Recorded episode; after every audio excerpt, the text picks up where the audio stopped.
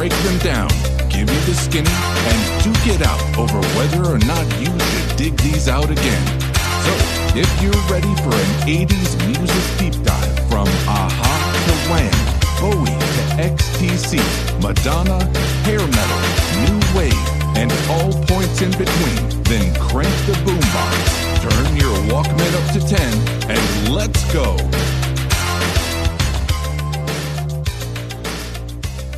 Welcome to 80s Music Exposed. XXXXX. What are the X's about? A reflex. And how many X's? Oh. Reflex. XXX. Isn't that where it went? I didn't get the reference. Anyway, welcome to the show. I'm joined by my friend. Hello, this is Chris. And Megan. Hello, this is Megan.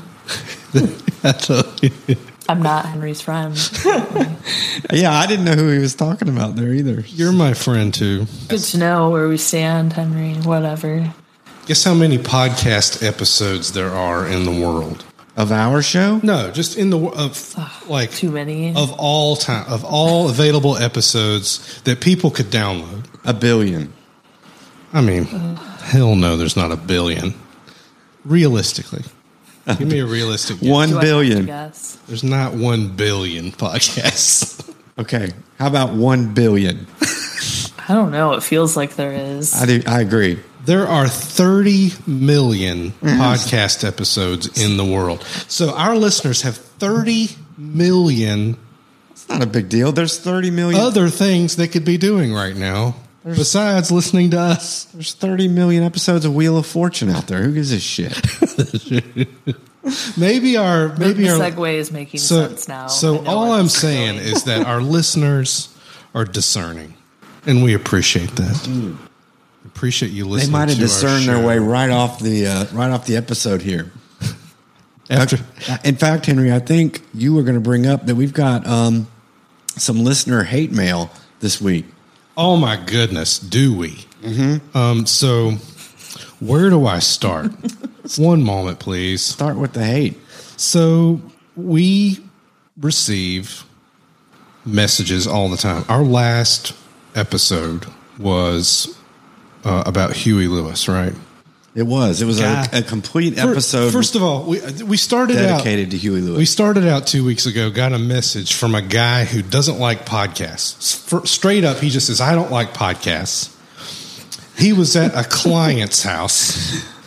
And so quote unquote. So after that entrance statement, it's pretty safe to say he was not going to like ours. He said, you should go, everybody go to our Twitter account. It's at 80s Exposed.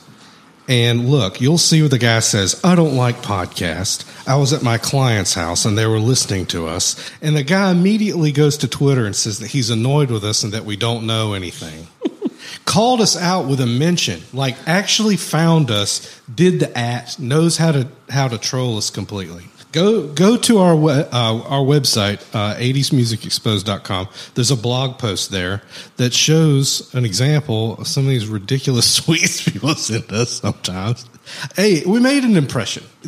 We got feedback about Huey Lewis, right? We also, I don't know. The hate mail that we've gotten, though, has been so weird, like just weirdly worded, including the, like, I was at a client's house. Like, why even mention that, I guess? I don't know. He was telling the world. He was telling the world that he hated us. Utter shit is what he said. The other person, I think, that sent us an email said not that he hated us because we didn't know how to use Wikipedia. No. Oh, no, that was a podcast review. Oh, so that is not true. I use it every time. Yeah, anybody that listens to our show knows we know how to use Wikipedia. He says, oh, if you have a friend that knows how to use Wikipedia. All right, so we have an opportunity, really. Now I'm glad you mentioned that. We have an opportunity to fill folks in on the fucking goal, right? We are not a one-stop shop for information and a backstory on your favorite artist, you know, on every goddamn artist we do. We do easy breezy, like FYI, Henry's getting heated. One stop, factual update, the best that we can Google. The best on the Googles that we can do, we do. We do 5 artists when we do this, right? We do a deeper dive sometimes on artists we're not familiar with. We gloss over parts that you might not, you know, that you might think is important. This is an opportunity for our listeners to do what? Fucking talk to us. Sound off. It's a community. And guess what? We're not always going to like the records you like. Yeah. And that's part of the fun. Yeah, and that's the fun of it. And I like getting the email, too, when people say... Yes. Yeah, like Jason sent us an email that said, we rock and suck at the same time, which is nice. It would have been, even if he lit into us, it would have been fine. I like getting the hate mail. It's perfectly fine. I just know that if you're a Quiet Riot expert, you're probably going to know more than me. Yeah. So don't get angry about it. Mm. Henry, we also decided earlier, like a couple of days ago, that we were going to read all the stuff that we normally read at the end at the beginning. Yes, because we want to give folks an avenue to come back to us, right? Sure. So if you like the records that we're reviewing, please consider subscribing to the pod. You'll have our newest content downloaded to your device. You can like, rate, and review us. If you have nice things to say, say that. If you have mean things to say, maybe keep it out of our pod review and send me a hate tweet instead. Just a thought. Like, would you help us out? Help a brother out. You can review us on Apple Podcasts, other platforms like Stitcher, Pandora, Spotify. You can chat us up on Twitter, as many of you have figured out. At 80s Exposed, email us at 80smusicexposed@gmail.com, just like Jason did. New website, 80smusicexposed.com, Heard about it, never seen it. It's great. Blogs are over there. I say things. Can't wait. It's constantly being updated. Be updated a little bit more next month. You can also leave us a voicemail on SpeakPipe. If you go to our show notes, you'll be able to see a link to our voicemail. Drop us a line there. We can hear your voice. That'd be good. Chris, what's your Twitter handle? @TCIDuke. And mine is @HankG. And Megan, your Instagram handle is? BastardsOfYoung92. Very good. So now you can hold us all accountable collectively and individually for our choices and discussion today. Do you remember, Henry, a commercial that used to be for, I think it was for something called Micro Machines? Yes. And they had this guy that read stuff really quick. Uh-huh. I think I could do that whole segment in under 5 seconds. Are you thinking about... You're not thinking about the FedEx guy. I think he went to multiple... Did he? I think he, like, branched out and did multiple... Even like... That. Why don't you work on that for next week? I want it done. I'm going to edit it down to 10 seconds. I want them to hear it. Oh, okay. Sorry. Rather than obscure it all. This is the Micro Machine Man, presenting the most midget miniature motorcade of Micro Machines. Each one has dramatic details, terrific trims, stupendous styling, precision paint jobs, working wheels. Micro Machine cars, a vast variety, including Lamborghini, Trans Am, Corvette, Rover, Ford Blazer, pickup Charger, and many more. Micro Machine planes, polished, perfect precision, like F-15, Corsair, Space Shuttle, P-51, Mustang. Micro Machine boats, a fabulous fleet of tugs, PTs, and speedboats. Right. Okay, how about some significant events from November of 1983 to get us in the mood? Please do. So, Martin Luther King holiday was signed by Ronald Reagan in November of 1983. Can you believe that? And I mean, wasn't it many years later when they actually started recognizing it? Yeah, like around this. I don't remember it being recognized till the 90s. Like, I don't remember in the 80s anybody doing anything for Martin Luther King. I guess it was a federal holiday, but then the states individually started recognizing that stuff. I guess. Hey, on November 20th, 100 million people watched a network television movie, made-for-TV movie called The Day After. I clearly remember this. I was afraid. There was fear involved. I feel like, I don't know, because we've done enough episodes now that I'm not 100% sure, but I feel like we talked about this movie. We've mentioned it. We've segued to it before somehow. Okay. Really? Yeah. I remember talking about it. I remember... one of our other episodes. Mm. Yeah. Megan, have you ever seen that movie? I remember the first time I became aware of it was through I Love the 80s, show on VH1. Mm-hmm. Okay. Right. There was a lot of hype surrounding it. And one of the reasons why was because all the parents were warned about, maybe you shouldn't let your children watch it because it could disturb them. It did. And at the end of the movie, just everybody gets vaporized. They would have drills at school and have us get underneath desks and things like that. So it kind of made... Which is hilarious. Yep. Mm-hmm. Yep. Get under a desk. That'll save you. Let's pretend that there's something you can do. Mm-hmm. Right. But even though it was made for TV, and I think if you went back, it wouldn't hold up. It probably looked terrible. It starred Steve Gutenberg. Yes, I knew I remember John that. Lithgow. Really? Mm-hmm. Jo Beth Williams, who was just about to do Poltergeist. How about that? And Amy Madigan. Do you know who Amy Madigan is? The name sounds familiar. She's in a little movie called Field of Dreams. Oh, yeah, yeah. She's the wife in Field of Dreams. I remember her. Yeah, yeah. Okay, so what else we got to get people in the mood? I'm sure that's really getting everybody excited. All right, and on a lighter note, the Radio Shack debuted the Tandy 2000. Now we're getting somewhere. The Tandy 2000. What the fuck is that? I remember the Tandy 2000. Guess how much memory was in a Tandy 2000? 8-bit. 100. Oh it ranged from 128K to 768K. Wow. Powerhouse. 896K if you modified the shit out of it. How many floppy disks would it hold, Henry? Oh, one or two, 720K, 5 1/4 floppies. 5 1/4. Megan, that was the big one. Do you remember the 5 1/4 floppy? No, floppy disks. I mean, I remember seeing them. Like, they were definitely around, but I think that floppy disks were kind of, by the time I was, like, of the age to be using them, they were a little, like, you know, past their prime, I think. In this uncertain and bewildering world of personal computers, the Tandy 2000 stands apart. In power, speed, and graphics, the Tandy 2000 is clearly superior. All right, we want to talk about some albums, man.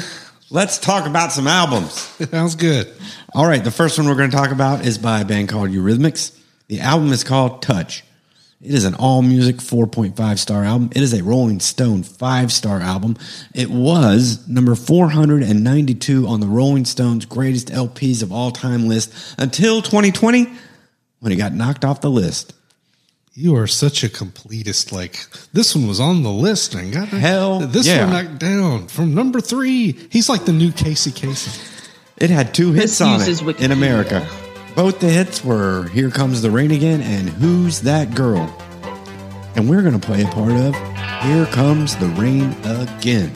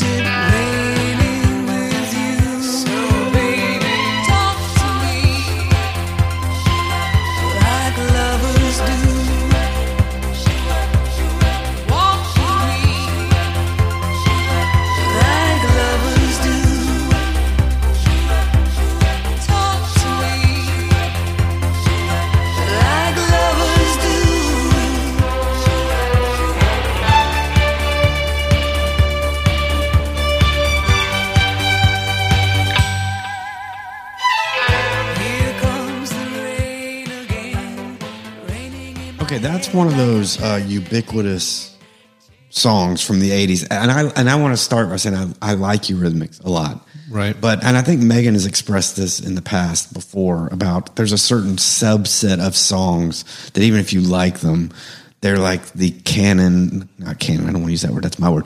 They're like TM, trademark. Yeah, they're just like, when people say 80s music, there's like this and Men Without Hats and a couple other songs, and it might be unfair for this song, but I feel like it's one of those. I love this song. I think this is probably my favorite Eurythmics song.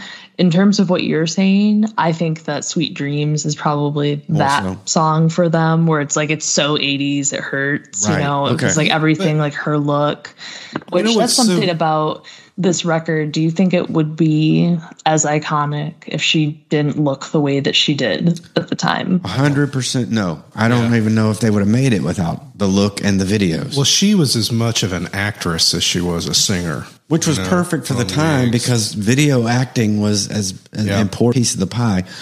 This album, though, last podcast, you had me singing Sweet Dreams. So it's like that song from that album, Sweet Dreams, was still being played on the radio when they released this one in November. Yes. So it was almost like, in the 80s, there was no stop to the Eurythmics, Pat. It was like Sweet Dreams and then this one. Yeah, they almost came out within a year of each other. They came out like in 9 months of each other. So I think they had some of this pretty wild ready to go. Yeah, they were mysterious.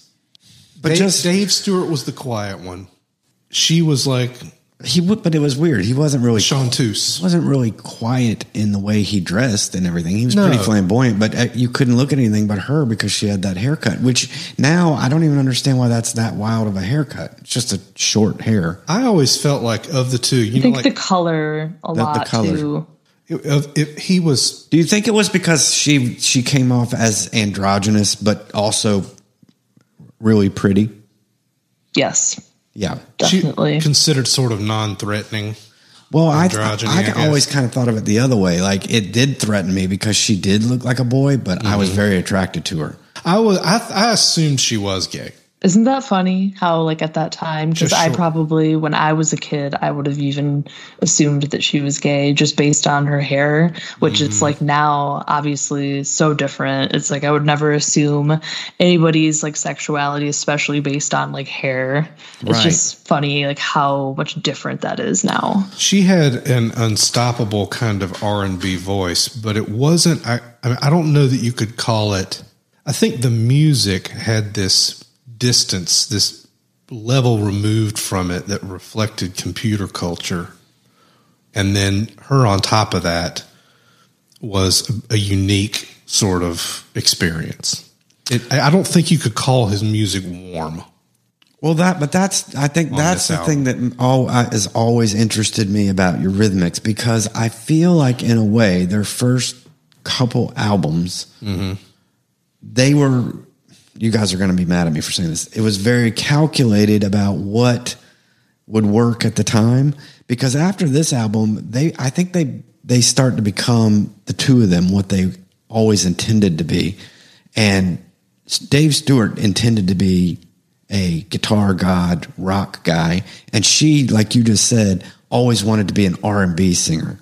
And I feel like it's weird because these first two albums are like, to me, like they are a contrived new wave synth band, but they do it so well. They nail it. The songs are unstoppable. But I don't think that that's they're talented, I think. Very talented. Yeah, that's the biggest part. But I don't think they're both very good at what they do. It's valued form over feeling.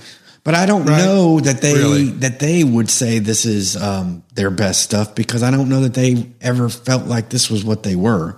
I think I've always loved her first solo record. Right. And to me, it's very much like an R&B Adele kind of like big diva kind of thing. And I always think she thought of herself as becoming that. Dave Stewart is now known as much as like a guitar god kind of guy as he is. And a songwriter. And a songwriter, sure. You know? So I'm going to go ahead and tout it now because we don't cover soundtrack albums, sort of as a rule, except for Purple Rain. Yep. I think the best Eurythmics album is the one that I think is coming next, called 1984, which is a soundtrack to that movie. Oh, and it does what you just said, Henry, to the nth degree. It takes the iciness, obviously, because of the subject matter, to like the nth degree. And I think it's the coolest Eurythmics album. But I think that got this stuff out of their system, because their next one is like a R&B rock stomper kind of album after that. Yeah, with guitars and all that kind of stuff. So it's kind of like 1984 is the crescendo of the coldness. Yes, but there's no hits on it or anything. It's just cold as ice movie soundtrack, which I think is great. But I can't remember what that sounded like. I know it existed, but I can't remember. Yeah, it sounded exactly like what you would think for a George Orwell future dystopian movie. But this album had hits on it, and apparently, I didn't realize until we started doing the research, a lot of people think this is an amazing record. Yeah, I agree. I might like it more than I like Sweet Dreams. I definitely like it more than the first album. Megan, do you think this whole album is... Did you know the whole album or just the hit? I mean, I've listened to this album before because it is just like the cover alone, I feel like, is just very iconic. So... And I liked the Eurythmics, especially Here Comes the Rain Again. So I've listened to this album before. Personally, I don't really find them to be an album band. Really? Me either. That's great. I feel the same way. You know what I mean? Yes. And I know that might offend some people, but like I just don't really. I don't think the albums ever stand out really as a whole, and it's kind of like, why is this an album? Almost, I don't know. I think you're right. Sounds bad. Yeah. But I don't think you could call it a cohesive. It's like we're saying that they're chilly and have an incohesive record, which sounds negative. It does, but it's like I expected when I started this, everyone saying how great it was, and I was like, I feel like they're just a singles band. I listened to it, and I still felt like they're just kind of a singles band. So there's only 9 songs on this thing. Mm-hmm. So it's like 9 very well-made bricks given to you. You know what I mean? Yeah, but some of them are not, I don't know, the singles are so powerful to me that some of it's not as good. I would again say that the soundtrack album is a cohesive, because I guess it was written around one idea, which is the movie. So I like that one a lot better if you're going album, but these singles are unstoppable. I mean, they're so impactful that I am going to put this album on Chris's 80s music canon. Oh, really? And it only took them 3 weeks to make it. Took them 3 weeks to record. Megan, I think for that album cover alone and their videos, I need to put that on the canon. Well, see, that's literally what I was just going to say, too, is like, I don't think people would feel this way or feel that way about this record if it wasn't for the overall, like the whole package. It was like a perfect storm situation. It was like the look, the music videos, the timing of everything. Like, it was just perfect for the time. So I think the fact that all of those elements were together is why it was 492. Because like 500 greatest records of all time... I don't think this record is that great. I don't either.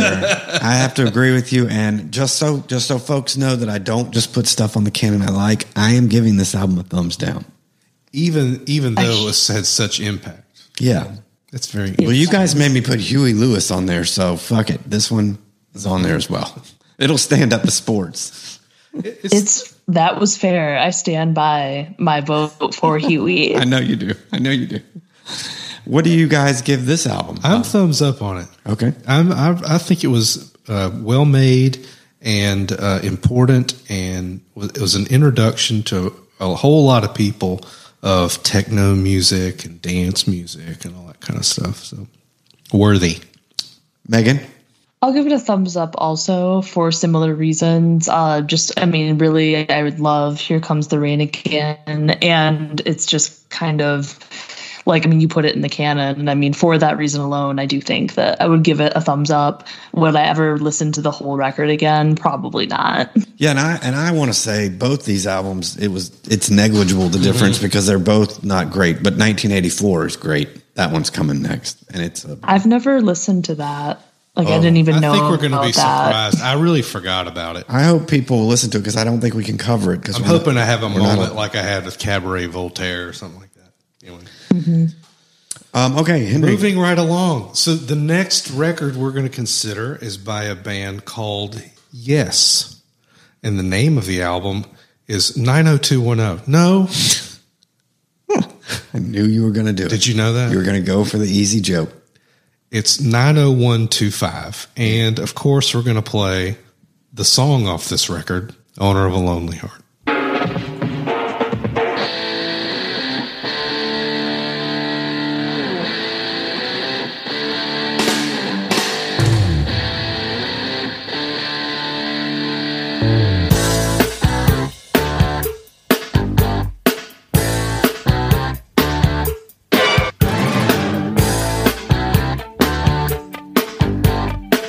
yourself. You always live your life. Never think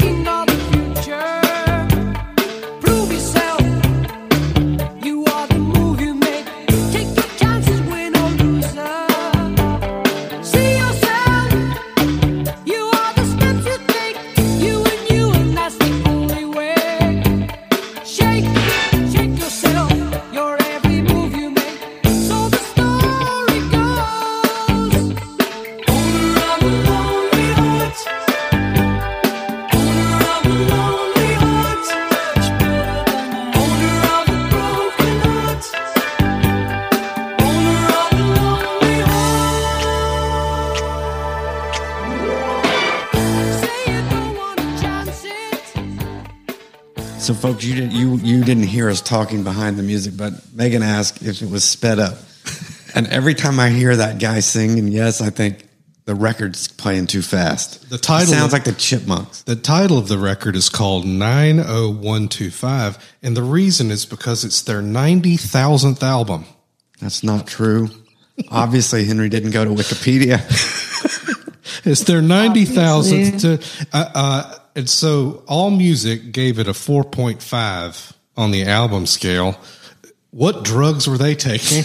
I have no fucking idea. So if you could go and take a band and say, hey, we're going to repackage all your psychedelic bullshit for the 80s, and we're going to dress you up and with outfits that look like they were designed by somebody who saw too many Nagel paintings, right? And with angular shit and all of that. And you guys are going to rock. What?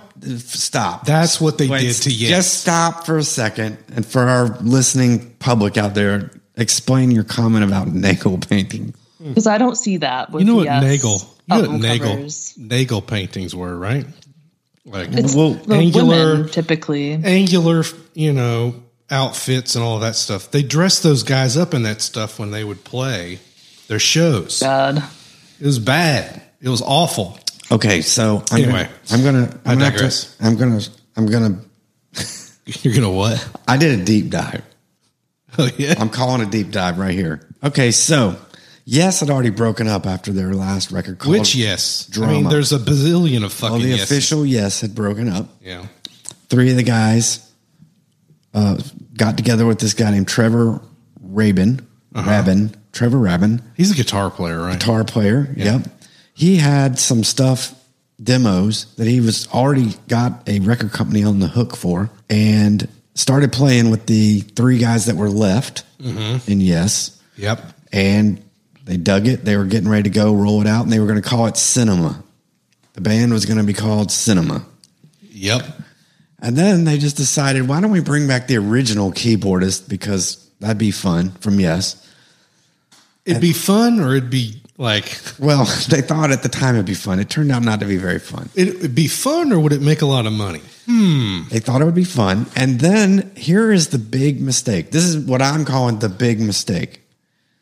They decided that Trevor Rabin couldn't sing the songs as good as one John Anderson, mm-hmm. the former singer of Yes, who thought the band was just broke up. He was just like, hey, we're done. So his good buddy...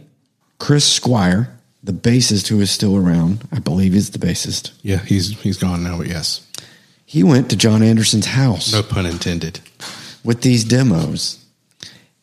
He didn't go inside. Do you know why he didn't go inside? Why? Because John Anderson's wife hated Chris Squire's wife. And he had his wife with him. So he couldn't go in the house. So John Anderson came out and listened to the demos in his fucking car. Uh-huh. You don't get this kind of coverage on any other 80s show, by the way. Story. Take notes, people. So, backstory. John Anderson loved the fucking demo. Behind the music. Couldn't bring Squire in the house because their wives didn't get along. Mm-hmm. But he rejoined the band. And then the producer said, why would we call this Cinema? Yeah. Why start over again? You've got... How many records and calling it Yes? Everybody in the room is in Yes. Let's call it Yes. Right? Let's do Yes. Let's reboot the whole thing. So, Henry, my thoughts on the big mistake are this album. Oh, by the way, and the two guys that did actually leave Yes at that point, they went on and formed Asia. Remember that little band? I do remember Asia. That. Yes. Okay, so there we can have a little...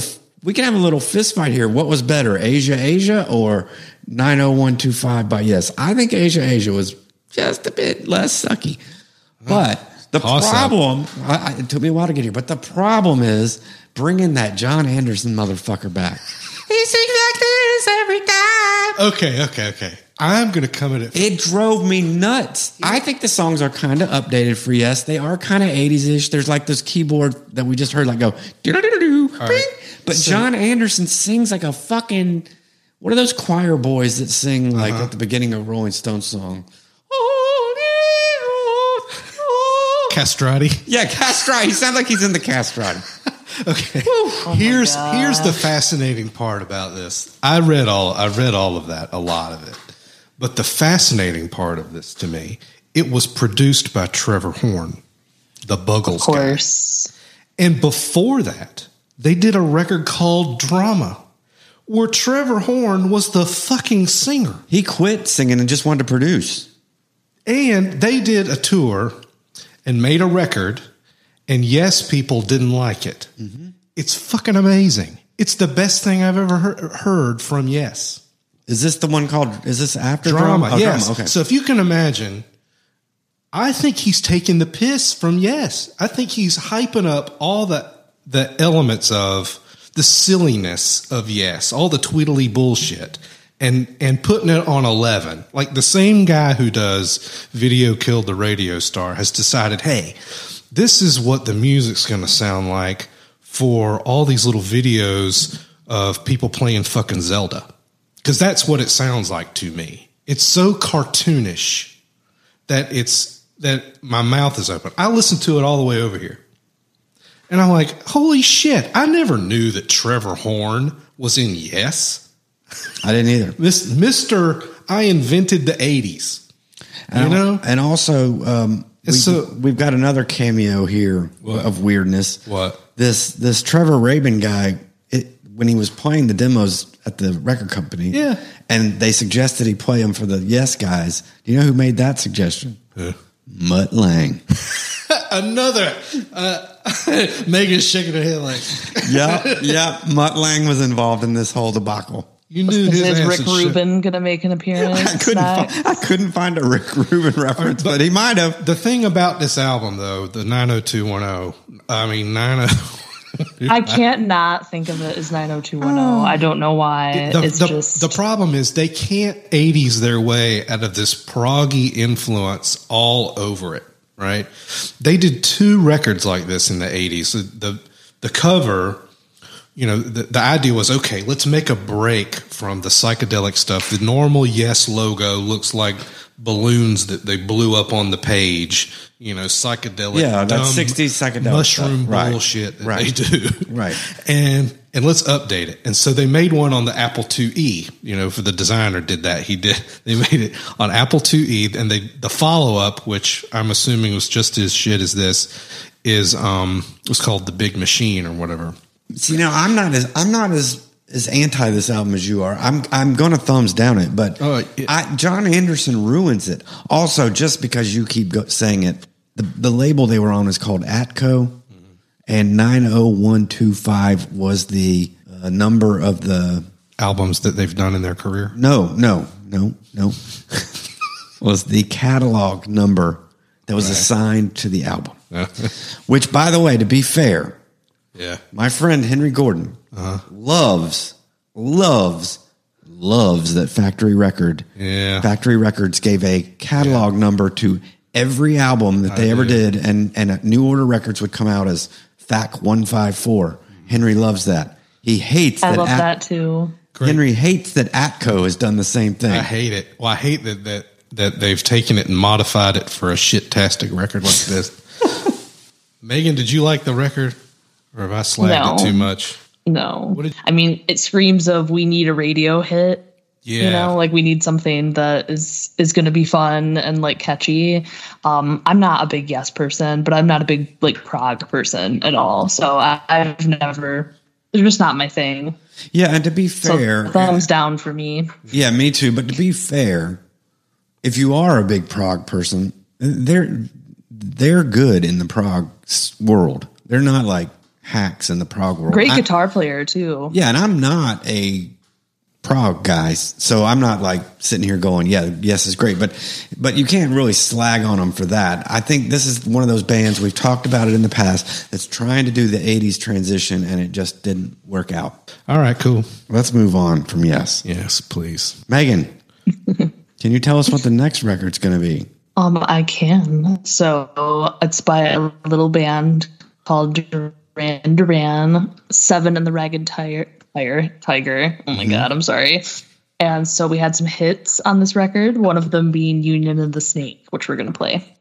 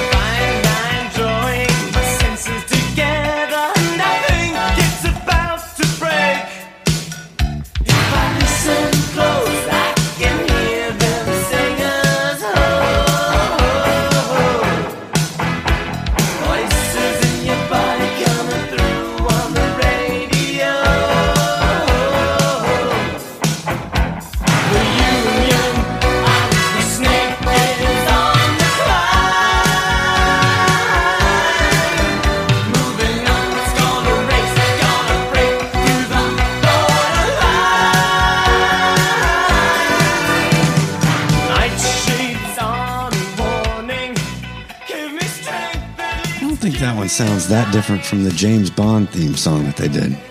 They both have that little dun dun. That wasn't dun, it. Dun, dun.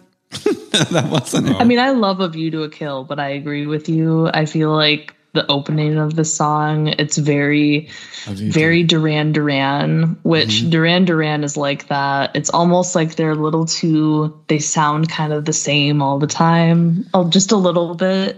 I like them, but this song definitely is like standard Duran Duran. I feel like they were like, can you give us a James Bond song? And they just reworked Union of the Snake, their biggest hit off of this album. I also didn't know that this was the biggest hit off the album until I went back and looked. I thought the Reflex. It was bigger than the Reflex? No way. Yes. No way. This one was the one. This was the top 10. I like the Reflex. That was my joke at the top of the show. I know. But believe it or not, maybe it has more staying power, but Union of the Snake was their only top 10 song off the album.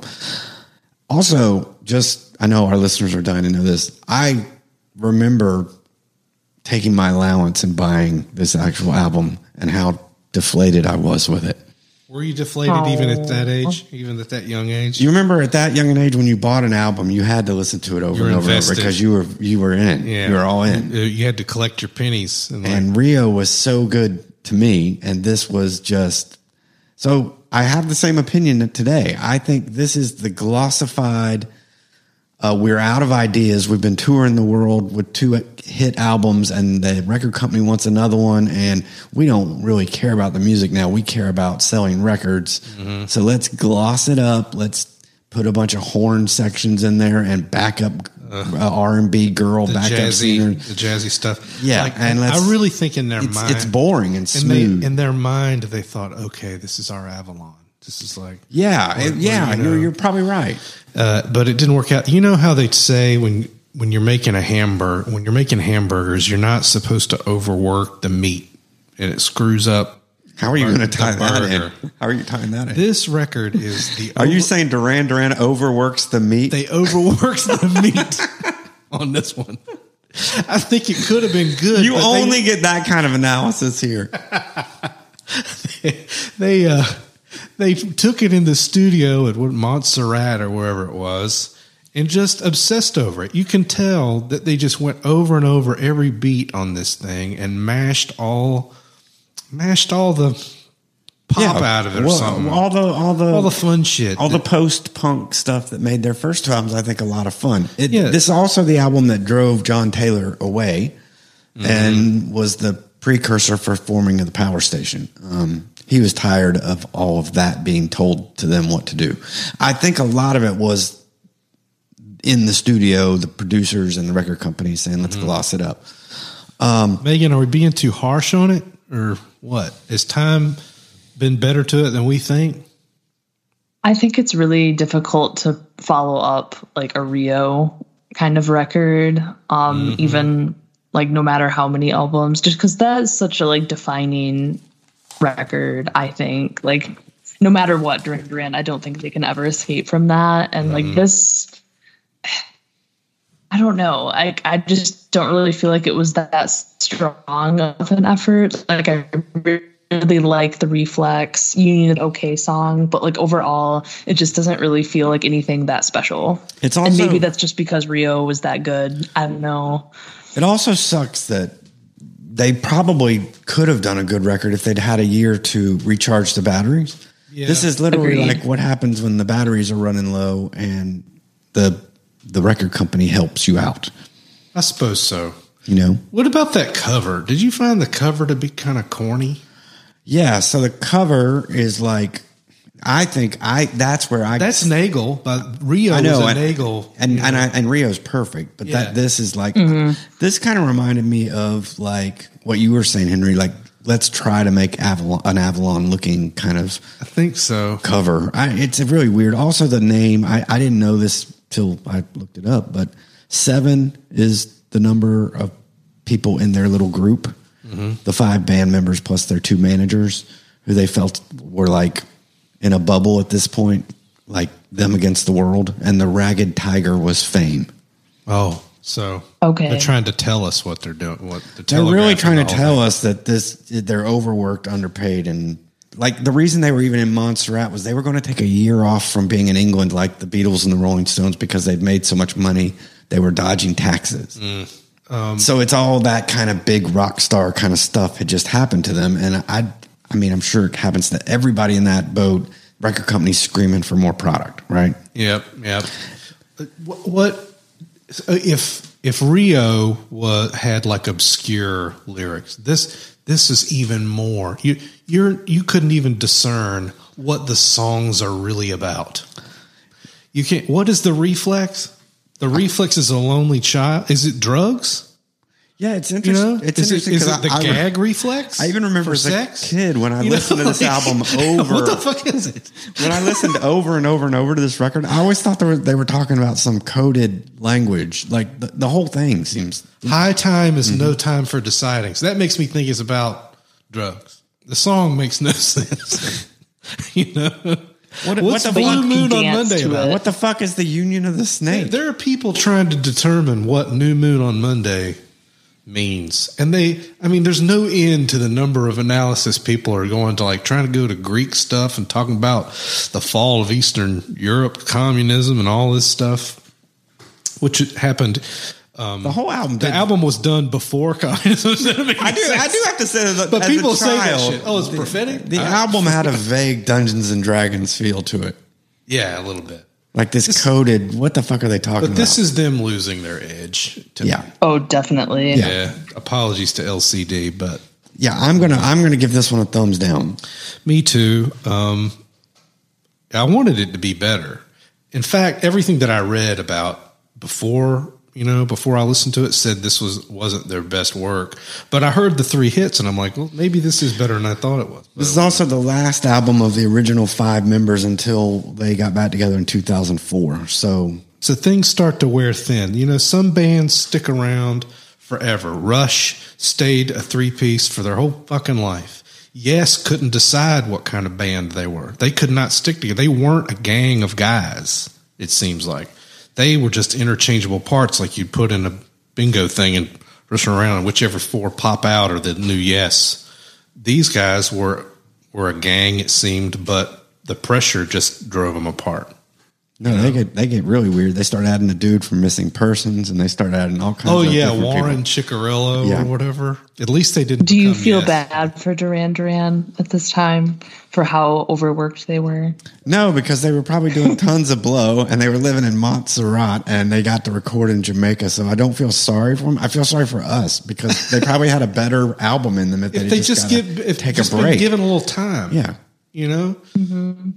No, I totally agree. Because thumbs down. Yeah, and that two album arc they had, their debut and Rio. I wanted them to be one of my favorite bands. That's why I went and bought this album. Like as a kid, I was like, this is one of my bands. And then this turd was like, well, I'll move on to the next album that we're going to consider. Do that. It's a band called The.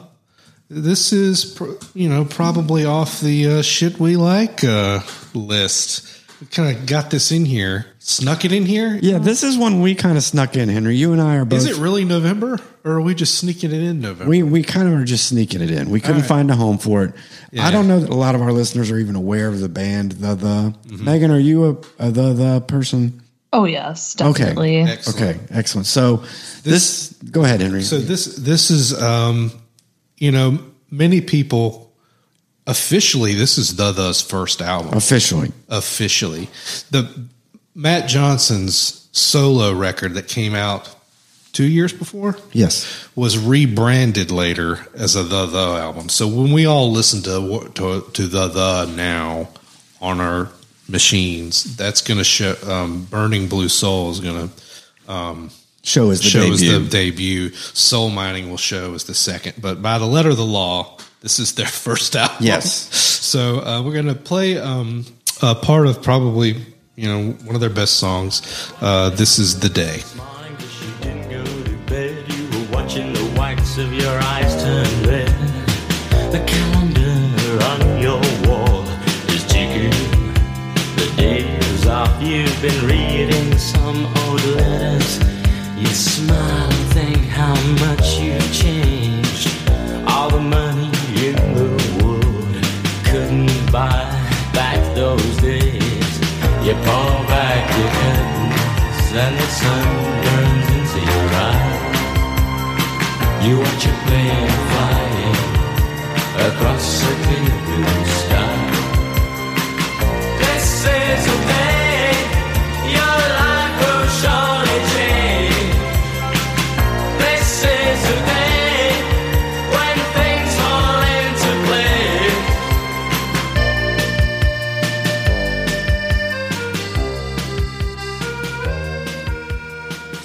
only play part of that. I know, it's such a good song. If we play the whole thing, they're going to take our pod down. So, so we can't do it. You know, I don't. It's no secret I'm going to be thumbs-upping this one, but maybe we could talk about what did you guys think of it? I'm going to thumbs down it. How about that? You ain't doing it. How dare you? You ain't doing it. I thought about it a lot, and I was like, how can you thumbs down this album? Now it's you're just such being a good belligerent. Album. Okay, it's such a cohesive album too. Like it just has a feel to it, and I just feel like Matt Johnson is just such a good songwriter. Weirdly enough, though, all of those things are true. You're right that it's cohesive, but it's not like they sound the same. Like the record starts with like industrial pow pow. I think all over it for probably 7 minutes or however long that song is. I think I'm thumbs downing it because I'm putting him on a higher level. And again, I do this sometimes. I can't help it. I love Mind Bomb, Dusk, and Infected so much. That this one to me for Matt Johnson sounds too industrial dance poppy for what I know is coming next. Plus, and this is some high level shit. I'm really praising him. On Infected and Mind Bomb, he basically predicts the future. He's basically singing about the problems we have right now in the middle of the 80s, which is kind of creepy. This one, he's not really doing that. Now, he is playing with some of those blocks. In fact, he uses the same lines on this. I don't know if you notice. He will transfer those ideas to other songs. Like he goes through this whole bit where he talks about not knowing himself. You know, or having very little self-knowledge. Mm-hmm. That idea, that thread seems to come up in all of Matt Johnson's work. The is Matt Johnson, by the way. Yeah, if anybody asks, there's really not a band. No. If people want to know, it's him. Yeah, so, he is the only permanent member. Everybody else floats in and out. I will say there's a lot of growth from Burning Blue Soul to this. Oh yeah, well, he recorded a whole record between that one. And this one that he shit canned. Right. And I would think, I don't know what he thinks about it, but if I was him, I would leave the first one as just Matt Johnson because this one and the others all go together much better than that one. Mm. That one's kind of, in my opinion. Yeah. Now, he was so young. Yes. And when this album came out, he was 22, I think. I know. And that's another reason I hate downplaying it because he's a genius and but Infected. Please, guys, Infected is so much better than this. We're not even talking about that yet. I agree, but we ain't talking about Infected. It's the second time in this conversation you have put a record down because of another one that's coming. Eurythmics get shat upon because the new record's good. Shat upon. I can tell you, I did it to 1999. I did it to 1999. And it's like, you mean... I do this. It's a problem I have. It is a problem I have. You're not allowing people to grow up. Compared to the other albums we're covering today, I would kind of give it a thumbs up, but I'm going to give it a thumbs down. We've talked about This Is The Day, but I don't know. I almost think Uncertain Smile. Yes. I mean, that song, too. That's the best one. And both of those songs are on this record. And I do like this whole record, by the way, but just those two songs are just so strong. I like this record. I like this record. He did the whole thing on Ecstasy. People didn't even know what that was. I know. We didn't know. No, we didn't start doing it. And Henry, we are certified the super fans. We traveled to Boston. We flew to Boston to see this guy. And we got to see the movie about it, about the comeback, the night before we went to see the show. So we're not, it's not fair. We're not being fair to it. I mean, we're not fair judge, you know. That's why I'm objective. That's why I'm giving it a thumbs down. I think, right, you're trying to proving my cred. I'm working on my cred. It was written, Thatcherism was all, was the thing back then. You can tell by how it was written. It was all over politics and personal stuff. Well, and there's parts of it that have a very nostalgic feel too, which is weird because I wasn't alive during that time period, but there's just something kind of whimsical about it in some parts that I really like. He wasn't Joy Division, but it was clearly post-punk stuff. It's a fine record. I don't know what you guys are talking about giving it a thumbs down. Everyone should listen to it. I'm giving it a thumbs up. Right. Megan's thumbs up in it. Good. I think it's going to say. I think it's a fine record, but I'm still giving it a thumbs down. Infected's a lot better. We are in dare you. I'm sorry. I'm going to be shooting him outside. The next record I love. I certifiably love the next record. The next record is stacked. I love it. It's by Billy Idol, and it's called Rebel Yell, and it's got 4 stars at AllMusic. It got 4 stars at Rolling Stone. It got 5-star at Chris Lennon's house. It's a great record. It had two hits, Rebel Yell, Flesh for Fantasy. I think the whole album's a hit. I would play the whole album if I could just play the whole album. But Henry says... It's a great album. Yeah. We'll get strapped. Henry says we'll get kicked off of something. We'll kicked off of podcast land. So I'm just going to play a little part of Eyes Without a Fate.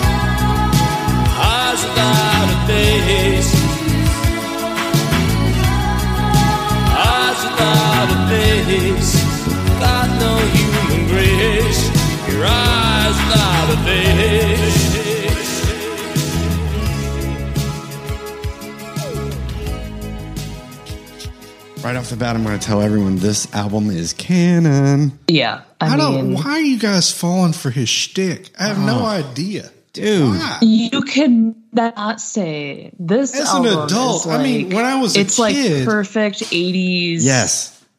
When I was a kid. Like, it preach it, Megan. Preach it. Bring it. Sneer. I can't tell if the sneer is real or not. Is it practiced? So what's wrong with having like a persona? Yeah. Because it's so fake. What's fake about it? He was you look at an artist like Little Richard or something, like did something similar, and like I don't think you'd say the same thing about that. I don't know. Like I think that it was perfect for the time, especially like punk in the late '70s. This is like MTV punk, like and he's gorgeous. Even real MTV gorgeous. Punk. It wasn't even punk rock music. It was pop. Well, yeah, it's Steve Stevens is a metal guitar player. MTV punk. Oh, MTV punk. Sir. Hey, y'all remember we did this whole thing? We laughed our ass off one day talking about Steve Stevens. Don't get me started on Steve Stevens. Oh, I agree.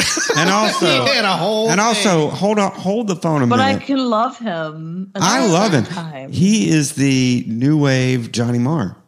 He's the ultimate side man. He is. Really. Too bad it's wasted on Billy Idol. Also, Billy Idol was in a band called Gen X, which was a bona fide punk band in the fucking 70s, so he earned his sneer. Sellout. Johnny Rotten. He was in the Bromley contingent. Thank you. Which was like used to be in Susie and the Banshees. Johnny Rotten did a fake sneer and spit on people all the time, too. That's part of the look. Don't blame Billy Idol for it. It's so transparent. What's transparent? This guy. Steve Stevens is a great songwriter and a good guitar player, and Billy Idol's a great singer, and it worked. The whole thing works. Oh, right, and the songs, he wrote the songs, by the way. Yeah, and they all work. Mm-hmm. They're wonderful. I mean, kind of. Yeah. I find them shallow as shit. Like, I don't see anything revealing. Can we just have some fun, Henry? Yeah, that's what it is. Can we just have some fun? Thank you. Can we just have a little fun? God, we just covered Matt Johnson. He takes like a kernel of like a real something that could be really deep and great and makes it real shallow. I disagree with that. Like Eyes Without a Face. He changes the meaning of the whole thing. I think it means something else. I think you're digging too deep here. Exactly. This is fun. This represents like we're coming out of punk, right? We're coming into new wave. We're It represents the commercialization. We're much more light than the Sex Pistols, right? We're past all that. It's not even the same thing. It's not. That's the point. It's not, but it co-ops all the emblems of that in this kind of cartoon way. I think you're missing the whole point. That is the whole point to it. That it's a cartoon thing? That it's fun. It's for children, yes. It's not. I didn't realize. It's for teenagers, yes. Yeah, it was fine for me back then. Today, it doesn't do anything for me anymore. I also think Catch My Fall might be the best song on the record. Yeah, that's a really good song. That's a really good song. I don't know. I really like this album. I mean, I think, again, it's probably one of my favorite 80s records because it is the most... Like if I had to, and by 80s, I mean not just because it came out in the 80s. If I had to pick a record that like embodied the 80s, this would definitely be in probably the top three. Yeah, I agree. Say. I'm with you 100%. And Steve Stevens didn't just play guitar. He played bass, guitar synthesizer, and keyboards. The pair of them are great together. They're like the Morrissey and Marr of whatever it is this is. Great songwriting team, I think. Yes. I think they needed each other. I agree. I don't get it. But I don't buy a shtick anymore. I don't understand why it's a shtick. It's just a pose. It's all like, you know. All punk was just a pose. It's for him. A lot of rock stars and rappers. Do you think Johnny Rotten sits around angry all the time at home? I don't know. Yes. I ain't talking about Johnny Rotten. Well, he's the ultimate punk rock guy, I'm not listening to Johnny Rotten records. I'm listening to Billy Idol. Well, but you like to claim cred. Like Johnny Rotten's got cred, right? I don't know what he's got. Billy Idol he's the repackaged, pretty version. Yeah, very much so. The Sex Pistols, like he's the MTV. I know it really turns me off lately. But he lived the Gen X experience, so it's not like he didn't have the bona fide. He did actually have the cred. Steve Stevens is a big fat witch now. I don't think at this point. That's pretty rock and roll. I don't know if he's like that fat. I wouldn't say big fat. I would just say fat. Okay. I'm catching shit for like his fans are going to like. I'm a Steve Stevens fan. Come from my freaking head. But I would definitely give this record obviously a thumbs up. Yeah, so 2 thumbs up for this album. Big thumbs up. And a thumbs down for me. And a boo for Henry. Fuck you, Henry. Oh my God. Fuck you. Fuck Billy Idol. Oh my God! I can't believe it. What did Billy Idol do to you? Okay, so let's wrap up with our favorite album of the episode. Megan, I'm gonna let you go first. Oh, it's such a tough decision because I'm torn between the and Rebel Yell. I think just because Rebel Yell was like. I listened to this album when I was like in middle school and I loved it. So like it has a lot of importance to me and like a lot of nostalgia. So I have to pick it for that reason. So you're going Rebel Yell. I am. I am going to go with you. I'm going Rebel Fuck Yell. You, Henry again. Fuck you, Henry. And if you're keeping score at home, folks, yes. I gave every album on this episode a thumbs down, but Rebel Yell. Really? I did. I mean, I knew you gave... I know, it's weird. I didn't notice it till the end. I was like, holy shit. Yeah. But yeah. Very negative tonight. Very negative, but I love Rebel Yell. Okay. There's no logic to it. I'm going to go with the. That's my favorite record of this whole business. I'm glad that somebody picked it as the favorite. I got to give him that after getting my ass handed to me about my Billy Idol hate. There's something there, Megan. I think there's something going on with him and his Billy Idol hate that I don't think it has anything to do with this album. I think we'll have to get to the bottom of this. I think it's deeper than that. I do too. Maybe I'm really attracted to him. I just hate it. I mean, I'm like that self-hating, like that self-hating guy. Like, no, Billy Idol, no, not in my face. Of it. Well, you know, we've given all our contact stuff at the front, you know. Yes, we did. Everybody already knows that. The normal way we close the show down. I want to thank all of our Patreons, by the way, who their contributions allowed us to buy some hardware for Megan so that we can hear her a lot better. She's got some headphones and a new blue ball microphone, so really appreciate that. And thank you for your time, and thanks for listening to us, Chris and Megan. Guess what? What's that? I made you a mixtape.